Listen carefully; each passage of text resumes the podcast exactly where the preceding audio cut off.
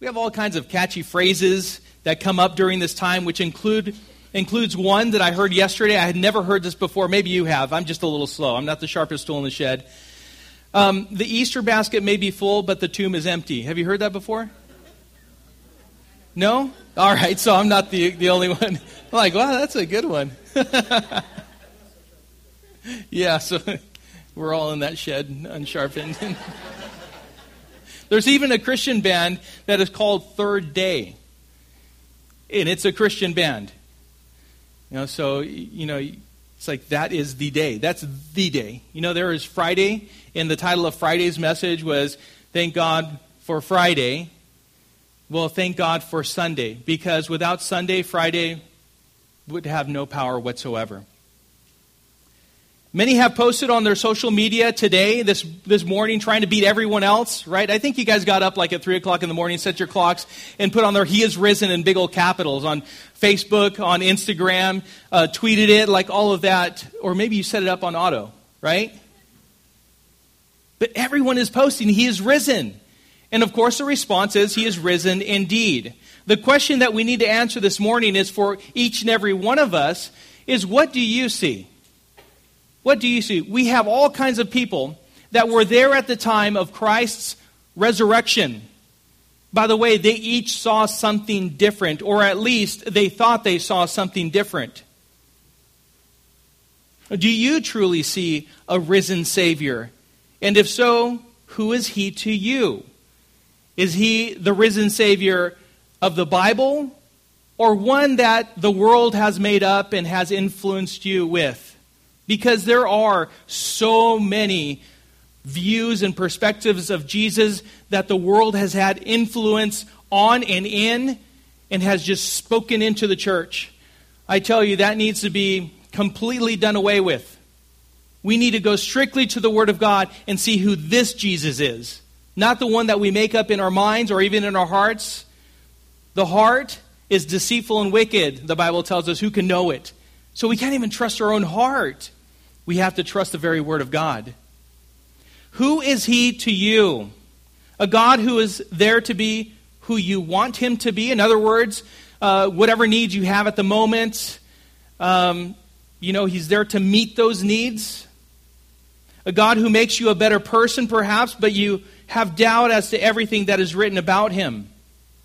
Or the God who loves you, forgives you, and offers you grace and hope that lives in you now and for eternity? Is that the Jesus that you know?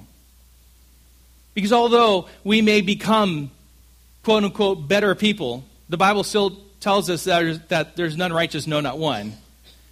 So the only one who is good is God, right? Is he there to just give us everything that we want? And the answer is, of course, no. At this point, I know it's like, okay.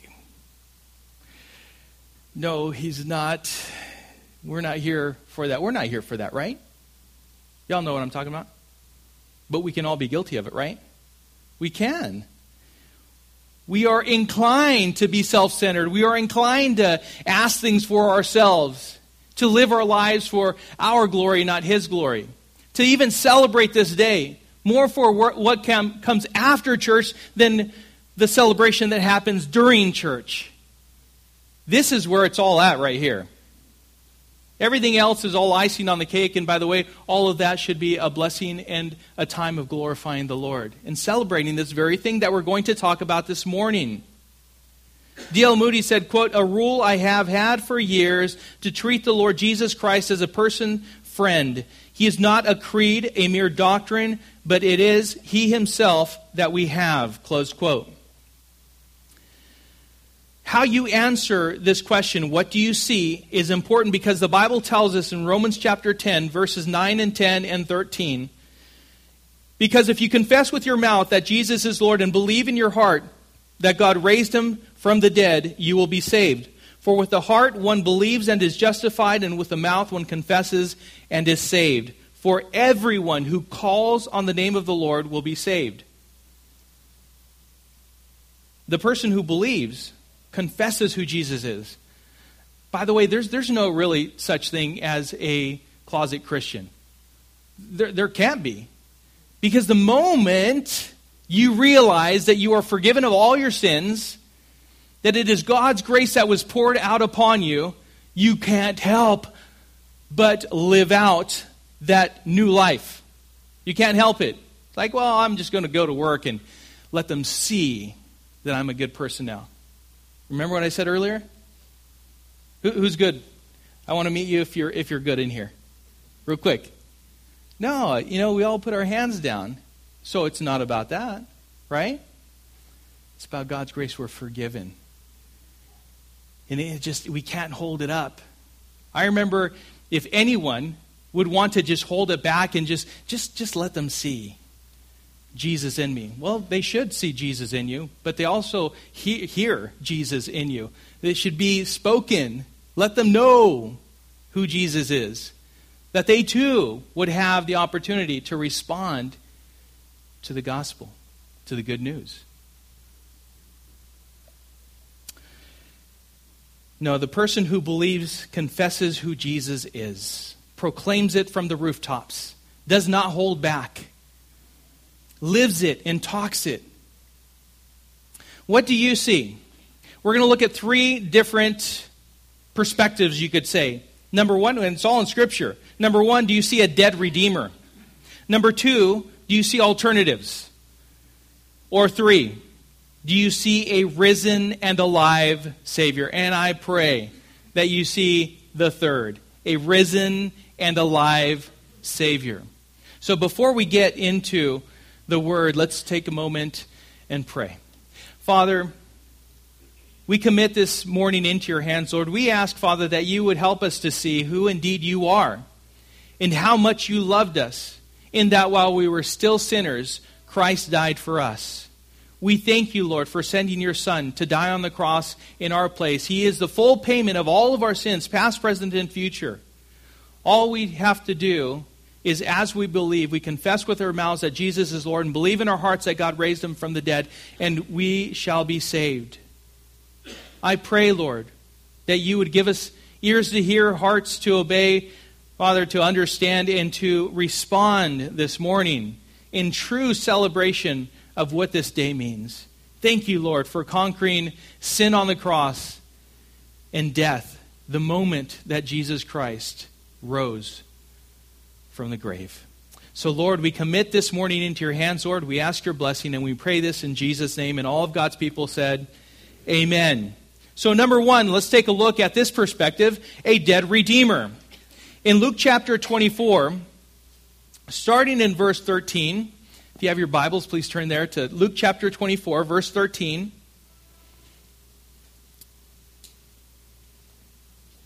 We're not going to verse 1. That is the story of the resurrection. But this is, happens on the same day, this very thing. All right. So, Luke chapter 24, verse 13 says that very day two of them were going to a village named Emmaus, that is, two disciples of Jesus Christ, about seven miles from Jerusalem. And they were talking with each other about all these things that had happened. While they were talking and discussing together, Jesus himself drew near and went with them. But their eyes were kept from recognizing him. And he said to them, What is this conversation that you are holding with each other as you walk? I love this because, um, you know, like within the family, um, I can ask leading questions. Jesus does that with us. Like when he asked Peter, Who do you say that I am? Yes, leading questions. Why? Because what you have in your heart needs to be revealed and needs to come to the surface, right? So he asked these questions. So he asked him, What is this conversation that you're holding with each other as you walk? and they stood still. Can you imagine? They're walking. Walking, and, and here comes Jesus, and he asks them this question. And they stop. Like this perplexed look on their face. Because check out what they say next.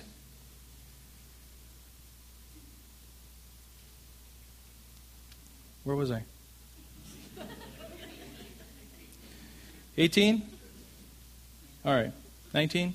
18. All right. 16. But their eyes were kept from uh, recognizing him.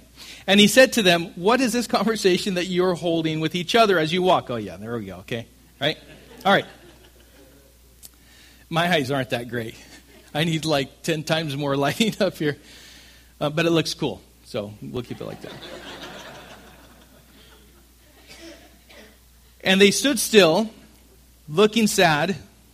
Again, you know, here's that, that look. Then one of them, named Cleopas, answered him, Are you the only visitor to Jerusalem who does not know the things that have happened there in these days? And he said to them, What things? Love this. Here's Jesus speaking to his disciples. What things? You tell me. And they said to him, Concerning Jesus of Nazareth. Okay, you got that right. A man who was a prophet, mighty in deed and word before God and all the people. And how our chief priests and rulers delivered him up to be condemned to death and crucified him. But we had hoped that he was the one to redeem Israel. Yes, and besides all this, it is now the third day since those things happened. Ding, ding, ding, ding. Can you imagine? Like Jesus was like, it's the third day. It's the third day.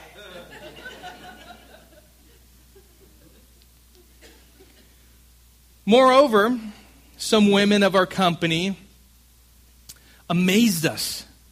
They were at the tomb early in the morning and when they did not find his body, they came back saying that they had even seen a vision of angels who said that he was alive.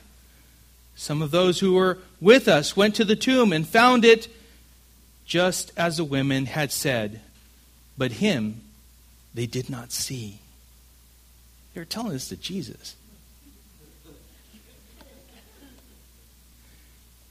How many times have we done that? Oh, let me tell you your story. I'm right here. Oh, he's alive. Show it in your life. I, I have faith. Walk it out. Faith without works is dead.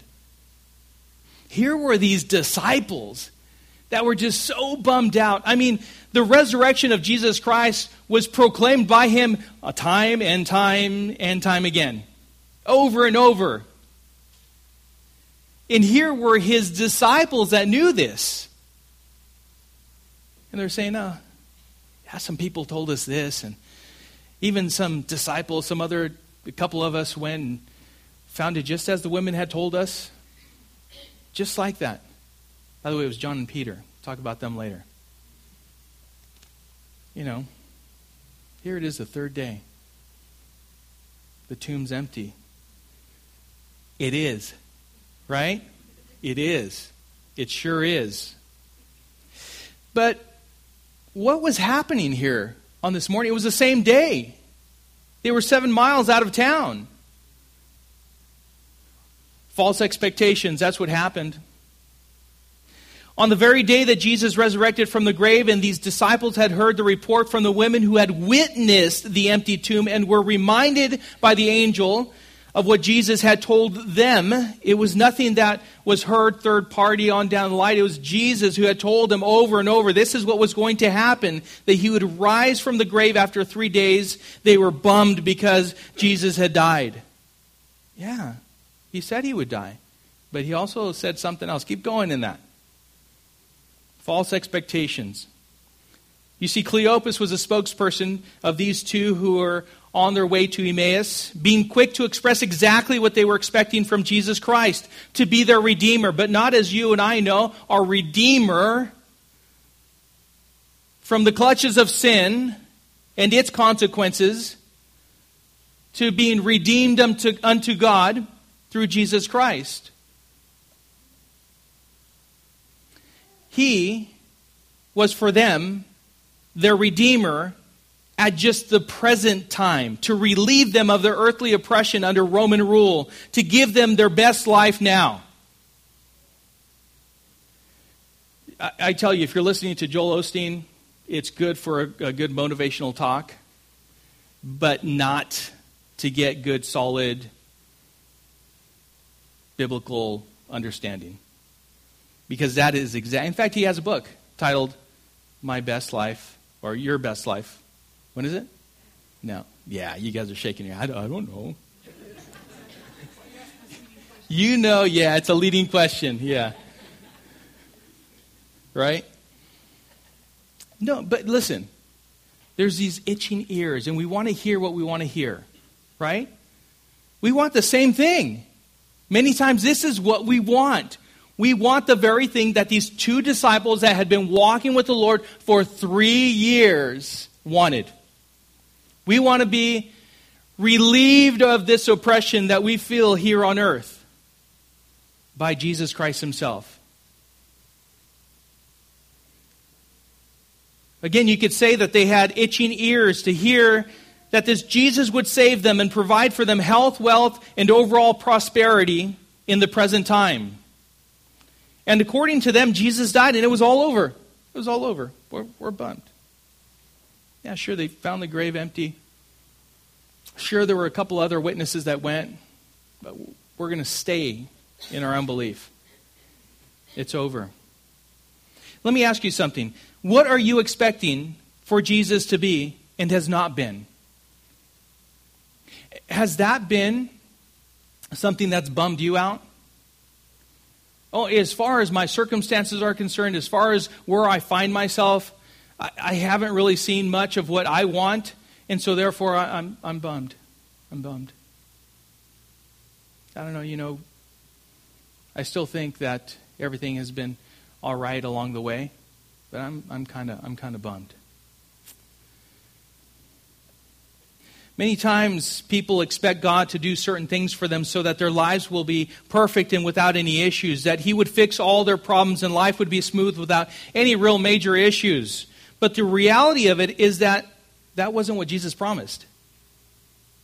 In fact, in John chapter 16, verses 31 through 33, this is what he said, just in preparation. This is all in preparation. He said this Jesus answered them, Do you now believe? Behold, the hour is coming. Indeed, it has come when you will be scattered, each to his own home, and will leave me alone. Yet I am not alone, for the Father is with me. I have said these things to you, that in me you may have peace. Peace. In the world you will have tribulation, but take heart, I have overcome the world. Done. It, for him, it's, it's done. It's a done deal. Peace be with you, is what he said to his disciples over and over as he appeared to them. Peace be with you. Hey, hey, calm down. There's victory in me. I've not only conquered sin, but I've conquered the grave. I'm here before you. I'm with you. Yes, you will have tribulation. But take heart. That means gird up your loins like a man, right? We need to stand up and know that we are more than victors in Christ. That truly, with Christ, all things are possible. With God, all things are possible. There was this disappointment with the this disciples then, and there are many times disappointments with Jesus' disciples today. There are. How did Jesus respond to their view of a dead Redeemer? and that it was all just wishful thinking. Sometimes that plagues our thoughts. It's wishful thinking. That's not faith. That is not faith at all. In fact, see how he responded. In Luke chapter 24, same chapter, verse 25.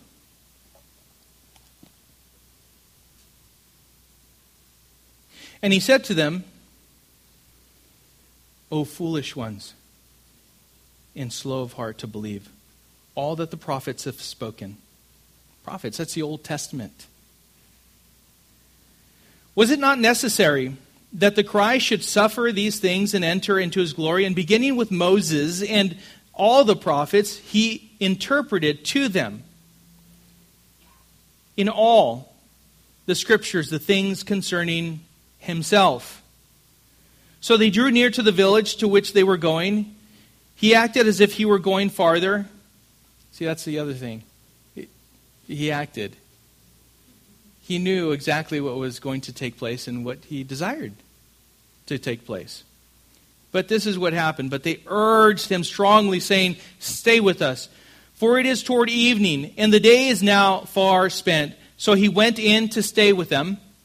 When he was at table with them, he took the bread and blessed and broke it and gave it to them. And their eyes were opened and they recognized him. And he vanished from their sight. They said to each other, Did not our hearts burn within us while he talked to us on the road, while he opened to us the scriptures?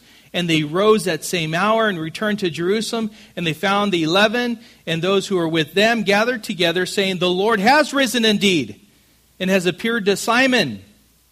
And then they told what had happened on the road, and now he was known to them in the breaking of the bread.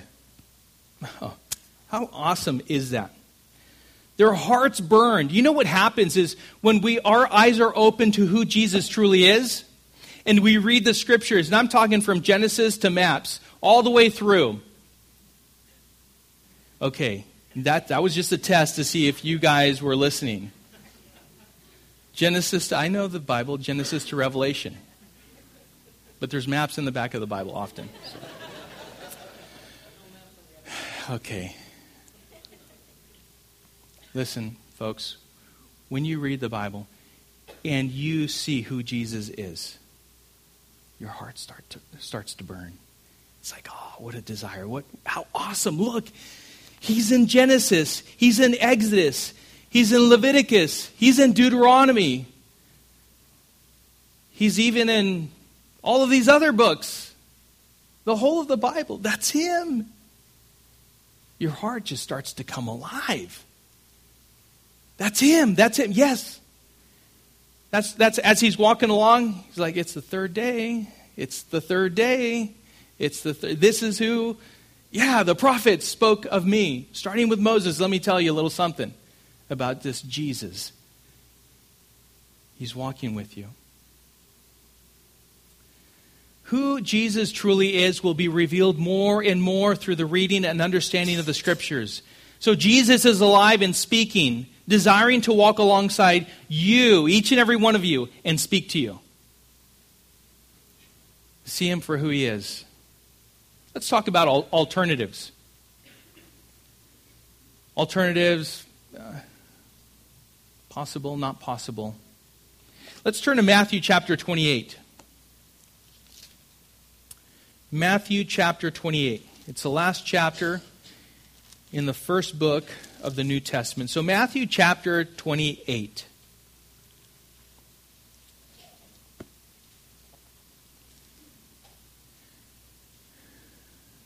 It's odd. The pastor on Sunday, he spoke of everything around the resurrection. This is. This is right after the resurrection again. But let's see what happens. Sometimes we miss this stuff, right? Verse 11 of chapter 28. While they were going, behold, some of the guard went into the city and told the chief priests all that had taken place. And when they had assembled with the elders and taken counsel, they gave a sufficient sum of money to the soldiers and said, Tell people his disciples came by night and stole him away while we were asleep. And if this comes to the governor's ears, we will satisfy him and keep you out of trouble. So they took the money and did as they were directed. And the story has been spread among the Jews to this day. Casting doubt. Alternatives. There's an alternative story. There are many in the world that make every attempt at casting doubt within your heart. It's happening today, every day, all the time. With social media, you're bombarded. Turn on the radio, you're bombarded. Billboards, even. Your friends, our own minds, our own hearts. Bombarded, casting doubt that's what the world does, casting doubt within your heart as to who Jesus truly is. He is alive, having conquered sin and death. There's no question about it. Jesus was not simply seeming to be dead on the cross and was mistakenly placed in the tomb only to walk out. Do you know that this is a theory? But it's a theory, it's called a theory for a reason. It's empty just as the tomb was empty. It's of no value whatsoever. not only do we have biblical records, but we also have extra biblical records, historical records, ample historical records that this indeed took place. The account of Jesus' resurrection was clearly what had taken place, and all at that time knew it. That's why those two disciples on the road to Emmaus, they had to, once Jesus asked them, What's going on? What are you talking about? They, they stopped in their tracks. Are you the only person who doesn't know what's happened here in Jerusalem? You're kidding me. It is common knowledge. This is what they did. These were the religious leaders working together with the government to kind of just stay those who were fanaticals and were bringing up, you know, the facts that Jesus was resurrected. All they had to do in order to squelch it all was one thing. They, they needed to produce one, something very important. What was that? The body. Just produce the body. That's all you had to do. The Roman guards couldn't hold him in the tomb, in the grave. The religious leaders couldn't hold him in the grave. That, that was their desire. That's why this, they sent people there, guards, to seal the tomb and to stand guard. Can you imagine? That'd be like a bunch of seals standing around a guard, a, a tomb, today. Sealed. Uh, you would not get past them at all. Not at all.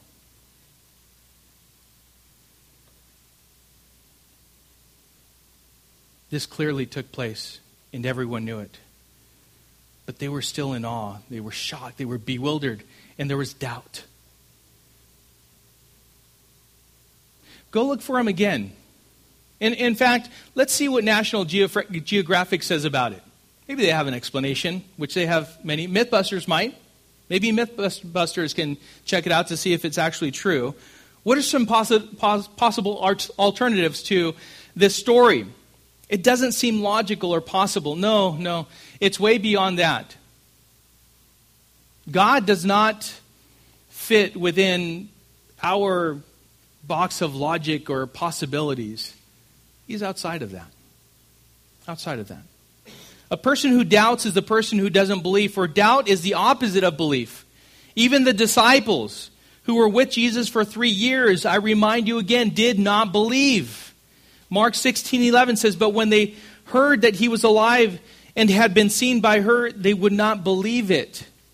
It's not like the Bible was even trying to cover it up. It's like these knuckleheads right here, they walked with me. And they did not believe it. In Luke chapter 24, verse 11, but these words seemed to them an idle tale, and they did not believe them. Come with me over to John chapter 20.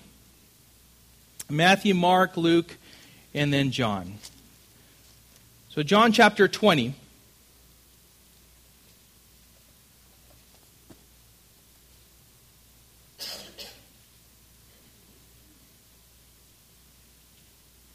Verse 24. So it's John 20, 24. Now Thomas, one of the twelve, called the twin, was not with them when Jesus came. So the other disciples told him, We have seen the Lord. But he said to them, Unless I see in his hands the mark of the nails, and place my finger into the mark of the nails, and place my hand into his side, I will never believe. Okay?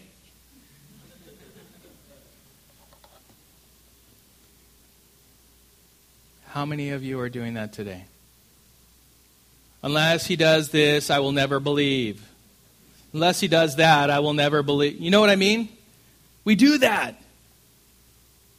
Unless he does, like, jumps through this hoop and, and then goes under this, and then, uh, like, then I'll believe. Really? This was doubting Thomas. You guys know him, right? And who was he? He was a disciple. A disciple of Jesus Christ.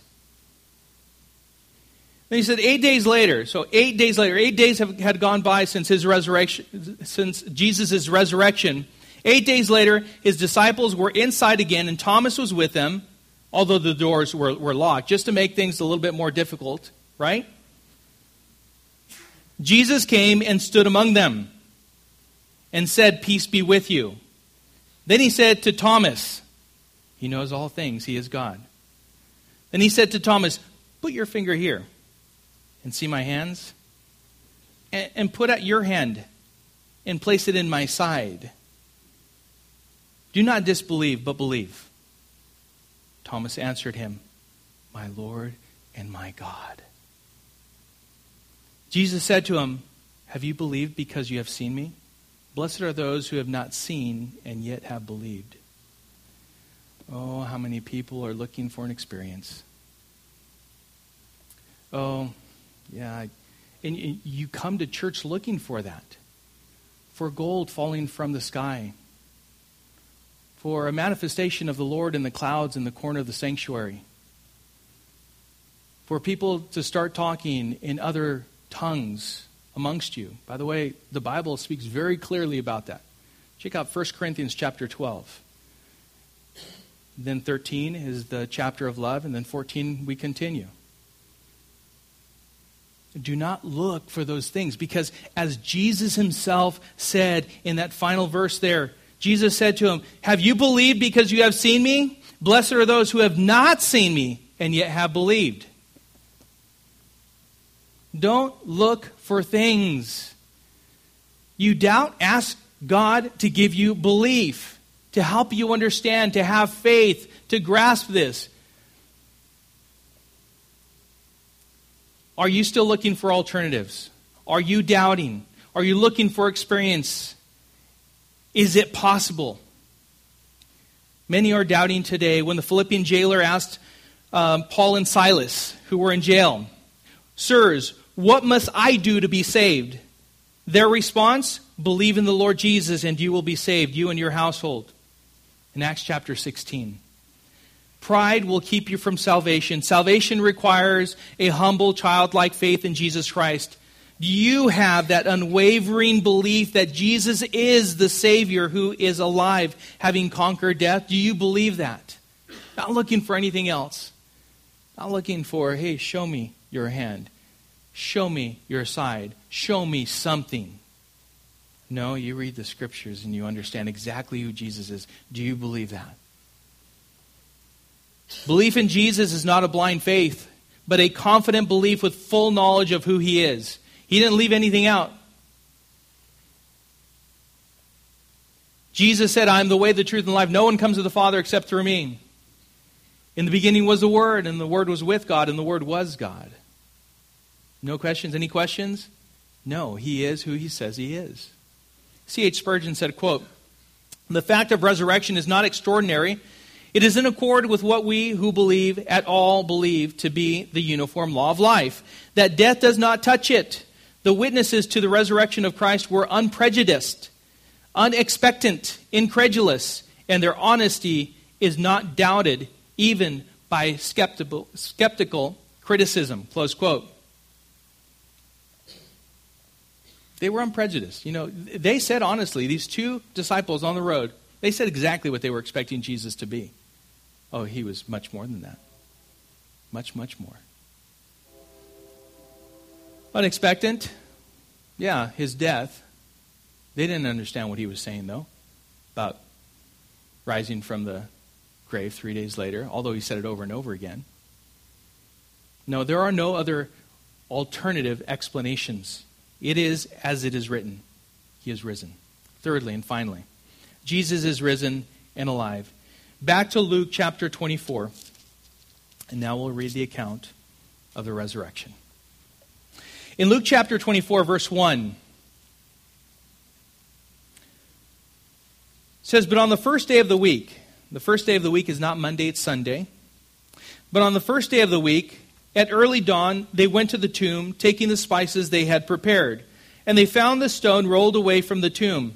But when they went in, they did not find the body of the Lord Jesus. While they were perplexed about this, behold, two men stood by them in dazzling apparel.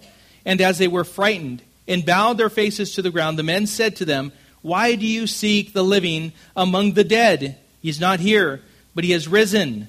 Remember how he told you while he was still in Galilee that the Son of Man must be delivered into the hands of sinful men and crucified, and on the third day rise? And they remembered his words. And returning from the tomb, they told all these things to the eleven and to all the rest. Now, the disciples had been told repeatedly by Jesus, Luke chapter 9, verse 21 and 22 says, And he strictly charged and commanded them to tell this to no one, saying, The Son of Man must suffer many things and be rejected by the elders and chief priests and scribes and be killed, and on the third day be raised. In Matthew chapter 8, verses 31 through 33, and he began to teach them that the Son of Man must suffer many things and be rejected by the elders and the chief priests and the scribes and be killed, and after three days rise again.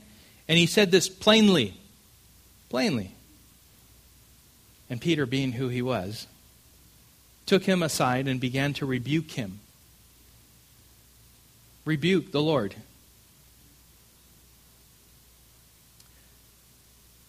But turning and seeing his disciples, he rebuked Peter and said, Get behind me, Satan, for you are not setting your mind on the things of God, but on the things of man. Oh, we sometimes come to the place to where we're rebuking God. Oh, this ought not be so. That can't be. Allow him to rebuke you. But why? Because he does it perfectly. He does it in love. He explains to you the things that are true and righteous and good. And we receive them. Just as Peter did. As he looked back at this time and realized what had taken place, I, I can only imagine these were one of the moments that Peter thought about. Was rebuking the Messiah, Jesus Christ, the Lord. Now, Jesus had told him over and over that he would rise again after three days. And yet, here are the ladies wanting to properly prepare his body for burial because they didn't have time when he had died on the cross. Remember, they had rushed him off to the tomb. Here were the disciples moping because their Jesus had been dead for three days now. Thomas was so down that he said, I'll believe it when I see him. The angel had it right when he said, Why do you seek the living among the dead? He is not dead, but alive. He is not here, but has risen. Remember how he told you while he was still in Galilee that the Son of Man must be delivered into the hands of sinful men and be crucified and on the third day rise. And they remembered. The angel did not move away the stone that covered the tomb so that Jesus could get out. He rolled it away so that all could see that he's not there. Then go ahead and dispatch a, an angel. I only need one. To roll away this big stone from the opening of the tomb that it would normally take several men to do. He'll break the seal of the king that time. And the angel sat on it. Imagine. They're coming. I know they're coming. He didn't open it, and Jesus came out. He was already out. It's not there for us to, to go and, you know, you go and, and you see the tomb. It's like, no, no, he's, he's not there. Why do you seek the living among the dead? We, we look sometimes for answers to life among the dead, those things that have a very short lifespan. So many different things. The angel had it right when he said, Why do you seek the living among the dead? They were there and were having a difficult time believing this to be so, but they did not doubt later as everything came about and Jesus appeared to them over and over and over. John chapter 20, verses 8 through 10. Then the other disciple who had reached the tomb first, this is, by the way, John wrote this. Um, he, he wrote, Then the other disciple who had reached the tomb first, that's him. So he's saying, I was, I was faster than Peter. I got there before Peter. Just want you to note that, okay? But when Peter, we all know how Peter is, but then Peter caught up and, and he went right into the tomb. Where is he? And then, and then I, I went in, is what John said. And he saw and believed. For as yet they did not understand the scripture, that he must rise from the dead. Then the disciples went back to their homes. They went back believing, pondering everything, but they didn't fully understand. Jesus appeared to Mary Magdalene as she wept by the tomb for Jesus. Jesus appeared to the disciples on the road to Emmaus. Jesus appeared to disciples that were locked in homes due to fear that the Jews would come after them. Jesus appeared to a doubter to reassure his faith, and he is appearing to you in whatever need you have to demonstrate to you, for you to realize that He is real, He is risen, and He is your Savior. You see, we don't have a God that turns His back, forsakes us no matter what we're going through, no matter if we have cast doubt. Even though we've been walking with the Lord. That's what I find beautiful about the Lord. I keep going back to His grace and wondering, wow, where is that line drawn? It's not drawn. The cross, that's where the power is. The empty tomb, is where the power is. What we need to realize is He's there. He will never leave you, He will never forsake you. It doesn't matter what you've done and what you have not done. It doesn't matter if you've been doubting, if you've been denying Him three times or more.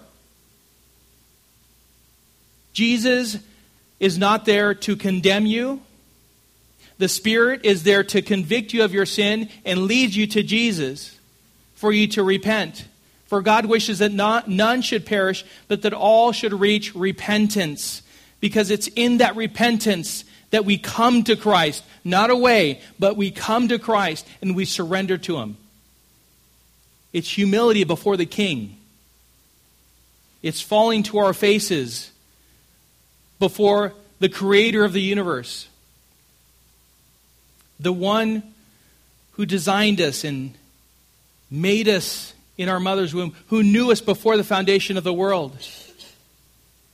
It's humbly coming before Him and surrendering our lives. And He wishes that all would come to that understanding, that knowledge. What do you see? What do you see this resurrection day? Where are you? Jesus will meet you right where you are. Are you heavy hearted? He is your comforter. Are you defeated? He is your conqueror. Are you doubtful? He is your hope. Are you fearful? He is your strength and confidence. Are you lost? He is the way, the truth, and the life. And no man comes to the Father except through him. Where are you? And who do you see? Now, Jesus did many other signs in the presence of the disciples, which are not written in this book. It's in the Gospel of John, chapter 20. But these are written so that you may believe that Jesus is the Christ, the Son of God, and that by believing you may have life in his name. Again, the Bible is very clear. This is the whole reason. He just laid it out. All of this is written so that you may believe that Jesus Christ is the Son of God, and that you, by believing, may know eternal life in him. That's the whole reason for the book. So what do you see? C.H. Spurgeon said, if you, can, if, if you have no share in the living Lord, may God have mercy upon you. If you have no share in Christ rising from the dead, then you will not be raised up in the likeness of his glorified body. If you do not attain to that resurrection from among the dead, then you must abide in death. There, there's no in between. That's the thing is we come to a time to where it's explained to us. We understand that there's either salvation in Jesus Christ or condemnation in, in our sin. We remain in it. There's no in between. There's no place that we can work that out after death. There's a point that salvation is offered to you. It's all by grace through faith in Jesus Christ. It's a free gift. Not by works, lest any man should boast. It's all a free gift. And once that, that gift is offered, it, it is then our responsibility to respond to it, and we do respond. It's either in the affirmative, yes, I want that, I understand that, I want salvation. I want forgiveness of my sins. I want to understand and know a relationship with the Father through Jesus Christ. Or it's simply, and I hope it is not, a no.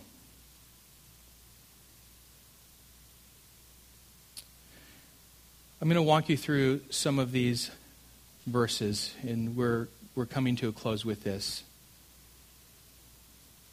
Romans 3:10 says none is righteous no not one. Romans 3:23 says for all have sinned and fall short of the glory of God. Romans 6:23 says for the wages of sin is death, but the free gift of God is eternal life in Christ Jesus our Lord. Romans 5 8 says, But God, God, shows his love for us in that while we were still sinners, Christ died for us. And in Romans chapter 10, verses 9 and 10, says, Because if you confess with your mouth that Jesus is Lord and believe in your heart that God raised him from the dead, you will be saved. For with the heart one believes and is justified, and with the mouth one confesses and is saved. In Romans 10:13.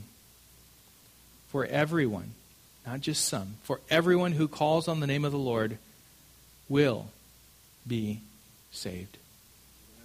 It's a promise.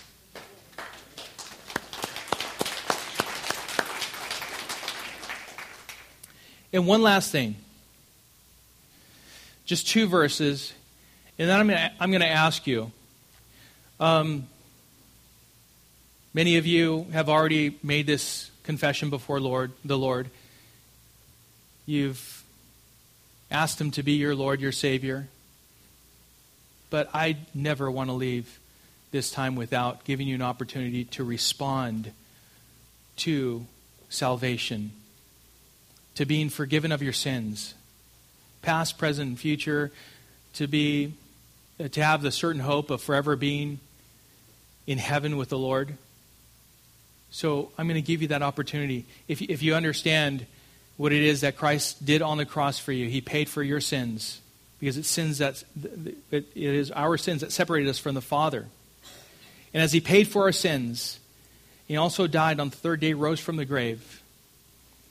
In Him, that's why next week we're having the baptism. It's us identifying with Christ, His death, burial, and resurrection. We come to new life, fully immersed in the water, and coming out of the grave as new creatures in Christ. And I'm going to ask you as we pray if you, for the first time, want to surrender your life to Jesus Christ, then I would ask you to just raise your hand. I would like to pray for you, okay? But everyone else, eyes closed, heads bowed. It's just in between the person who is raising their hand and the Lord. I would personally just like to pray for those people, okay? Anyone who is here who would like to recommit their lives to Christ, I would say this is the time this morning. Maybe you find yourselves in the place of some of these disciples, having doubt, the different things that we covered, and you just want to recommit your life to the Lord. Now's the time to do it. Now's the time. Ephesians 2 8 9 says, For by grace you have been saved through faith, and this is not your own doing. It is the gift of God, not a result of works, so that no one may boast. Father, we thank you for the gift of your Son. We thank you that we can come to you through him. At any time, we can not only ask for your forgiveness and know that you will forgive us of our sins, but also that we can have that fellowship with you, that relationship with you can start at that very moment.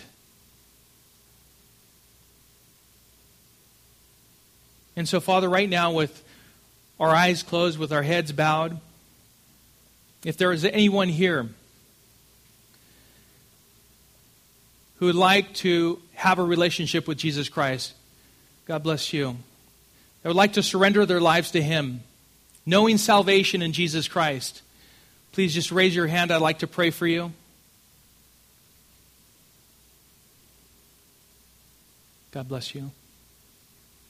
God bless you. Any recommitments? Anyone who would say, I, I find myself with the, with the disciples. I've been coming to church every now and then. I've but just my heart's not right. Any recommitments this morning? I'd like to pray for you too. God bless you. Anyone else? Father, we thank you for those who have raised their hands before you. Lord, for those who have surrendered their lives to you for the first time, we thank you. Lord, we know that the heavens rejoice over one sinner that repents. We thank you, Lord, that your word is true. That if we confess with our mouths that Jesus is Lord and believe in our hearts that God raised him from the dead, then we shall be saved. Thank you, Lord, for salvation.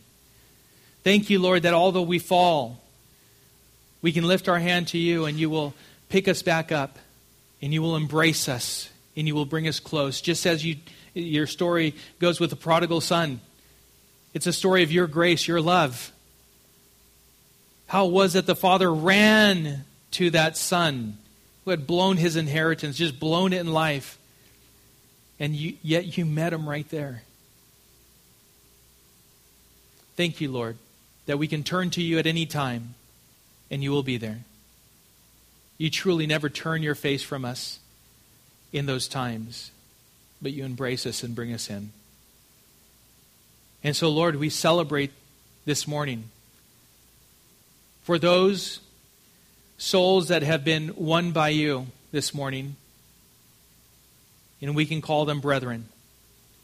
And know that we will be in all of your glory, worshiping you.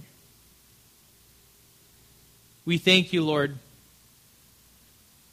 that you sent your Son to this earth to die in our place,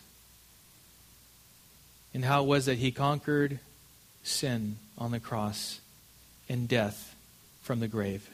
We praise you, Lord. We love you. And we pray this in Jesus' name. Amen. If the worship team can come up.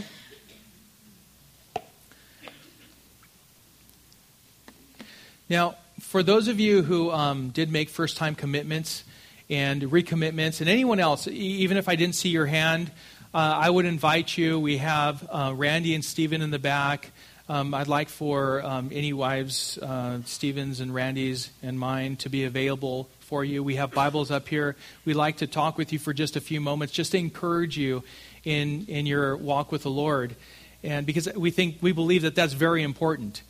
And uh, so as we're uh, singing um, this song, uh, I would invite you to come up and do that. And anyone else who needs prayer at this time, um, let's do that. And then we'll all sing the closing song, right? What do we have? So two more songs. See, yeah. Well, see.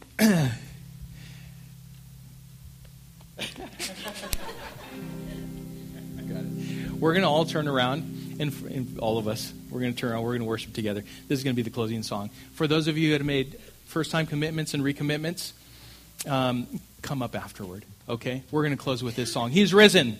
He's risen. All right.